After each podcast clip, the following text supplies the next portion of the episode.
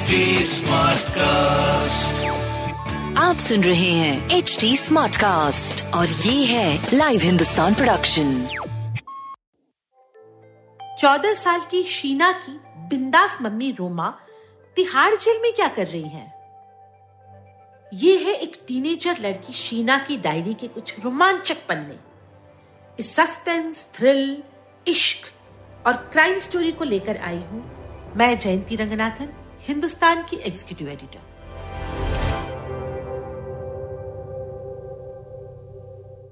शीना की डायरी का नवा एपिसोड पैसा? ये पैसा। मेरी मम्मी की लव स्टोरी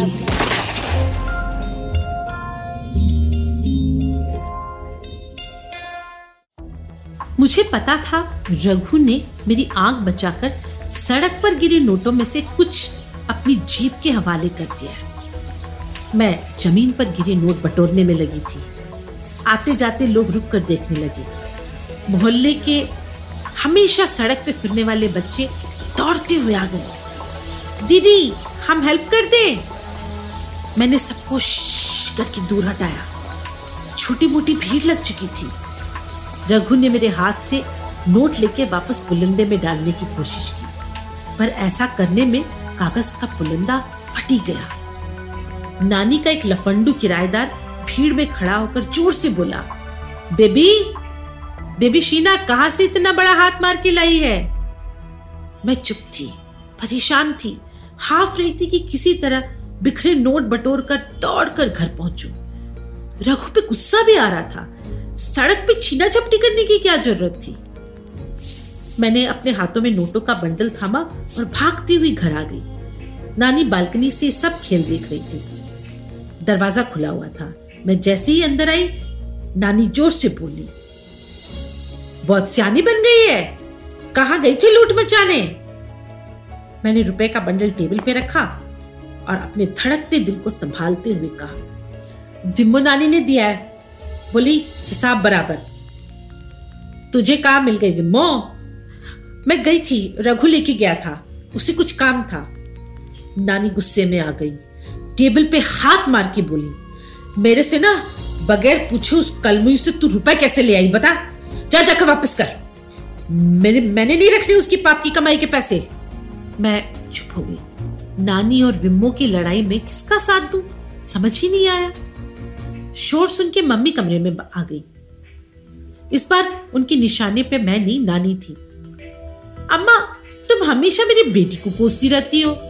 क्या कर दिया इसने अब? मैं बोल रही हूँ तेरे नक्शे पे चल रही है ये। खुश हो ले। देख क्या कांड करके आई है। लौंडिया ना विम, विमो के घर से पैसे लेके आई है।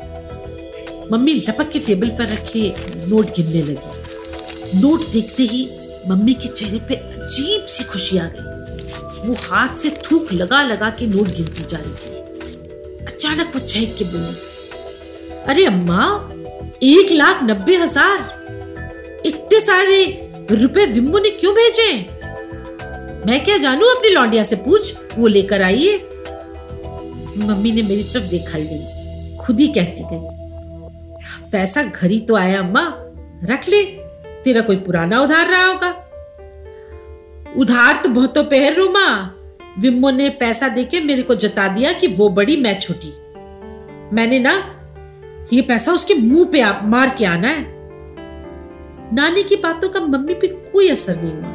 वो फिर से नोट गिनने लगी। इस समय मम्मी बेहद खुश नज़र आ रही थी। उस दिन मुझे एक और बड़ा सबक सीखने को मिला। मम्मी को खुश रखना है तो बस उन्हें नोट दिखा दो। नानी ने मम्मी के हाथ से रुपए छीन लिए। फुफकारती हुई बोली दूर रह दूर रह पैसों से। मम्मी, एक मिनट को रुकी, फिर थोड़ा नाराज़ होके बोली, अम्मा घर आई लक्ष्मी को दूर क्यों कर रही? तुम्हारा ही पैसा होगा जो विम्बो ने लौटाया मेरा है तो तू क्यों हाथ लगा रही? मैंने बोला, ना, विम्बो के मुँह पे थूक के मारूँगी रुपए। नानी ने मम्मी को ज़ोर से ढकेला। मम्मी तैयार नहीं थी। बैलेंस बिगड़ गया और मेज से टकरा के नीचे गिर गई। मम्मी पेट पकड़ के ज़ोर से चिल्लाने लगी। हाय हाय, मैं मर गई मर गई रे। हाय, मेरा बच्चा। मुझे पहले लगा मम्मी नाटक कर रही हैं, पर मम्मी की आँखों में सच्ची के आँसू थे। अगर वो मज़ाक करती तो उनकी आँखों में दर्द न उतरता। नानी हक बका गई।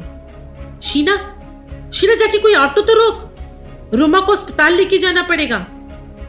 मैंने घर के नीचे झाँक के देखा। वहाँ कोई नहीं था। मैं ज़ोर से चिल्लाई, रघु! रघु तो था नहीं, पर उसका एक दोस्त सड़क पर नज़र आ गया। अपने फ़र्स्ट फ्लोर की बालकनी से मैंने चिल्ला के कहा, रघु को लेके आ, जल्दी से! अच्छा सुन, पहले एक ऑटो रोक। मैं रघु को ढूंढती हूँ। मैं और नानी मम्मी को संभाल कर घर के नीचे ले आए मम्मी दर्द से करा रही थी। तब तक रघु भी वहाँ पहुँच गया। ऑटो में पीछे मैं, मम्मी और रघु बैठ गए। नानी आना चाहती थी, पर मम्मी ने एक हाथ से उन्हें पीछे करते हुए कहा, अम्मा, मेरे बच्चे को कुछ हो गया ना तो देख, तेरे को कभी माफ़ नहीं करूँगी. सदर बाज़ार के भीकू राम हॉस्पिटल में मम्मी को एडमिट कर दिया। गनीमत, रघु ने सड़क पे दो हज़ार रुपए के जो नोट अपनी जेब में रखे थे, वो काम आ गए। दस हज़ार रुपए काउंटर में जमा करने के बाद वो मेरे साथ आके वार्ड के सामने पड़ी बेंच पे बैठ गया। शाम तक हम दोनों यूँ ही बैठे रहे, चुपचाप। मम्मी ने एक नर्स को भेज के मुझे अपने पास बुलाया। शीना, डॉक्टर मुझे घर जाने को कह रहा। मैंने मम्मी का हाथ पकड़ धीरे से कहा, नानी का दो बार फ़ोन आ गया। पूछ रही थी तेरे बारे में, उन्हें बता दू? हम नानी के घर नहीं जाएँगे, शीना। मुझे नहीं रहना उनके पास। फिर कहा जाएँगे मम्मी? मेरी कंवल से बात हुई है। वो दो चार दिन में कहीं रहने का इंतज़ाम कर देगा। तू रघु से पूछ, क्या हम उसके घर में रह सकते? मैं सोच में पड़ गई। रघु की माँ एकदम कटखन्नी थी। मेरी मम्मी को जरा भी पसंद नहीं करती थी। उनके घर कैसे रहेंगे? अचानक मेरे मुँह से निकल गया। मम्मी विम्मू नानी ना अपने घर में रहने को बुला रही थी। अच्छा कब? क्या कहा विम्मो ने? मैं रघु के साथ जब उनके घर गई थी, तब बोली कि अपनी नानी का घर छोड़ के मेरे साथ आकर रहो। तुम्हारे लिए भी बोली थी। मम्मी सोचने लगी, तेरे पास विम्मो का नंबर है? मैंने नहीं, में सिर हिलाया। अच्छा रघु को बोल, वो जुटा देगा कहीं से। विम्मो से बात कर। उनसे बोल कि आज रात को मम्मी और मैं उसके घर रहने आएँगे। वो जो भी बोलेगी मुझे बता। मैं समझ नहीं पाई कि मम्मी की बात मानूँगी नहीं। अगर हम विम्मो नानी के घर जाएँगी तो नानी को बिल्कुल पसंद नहीं आएगा। पर इस समय मम्मी की बात मैं टाल नहीं सकती थी। मैंने वार्ड से बाहर निकलकर रघु से बात की। रघु के पास विम्मो नानी का नंबर था। मैंने डरते डरते उन्हें फ़ोन लगाया। विम्मो नानी ने मेरी आवाज़ पहचान ली। रोनी सोनिश मेरी शीना। बता कैसे याद किया विम्मो नानी को? आ, मम्मी कह रही थी आज रात को आपके घर आएँगी रहने। आ, मैं भी। आप आने देंगी?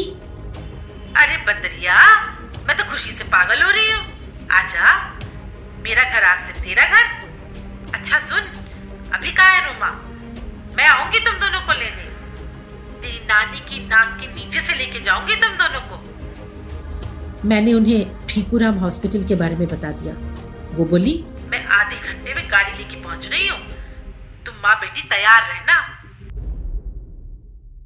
रोमा की रोमांचक लाइफ में आगे क्या होगा?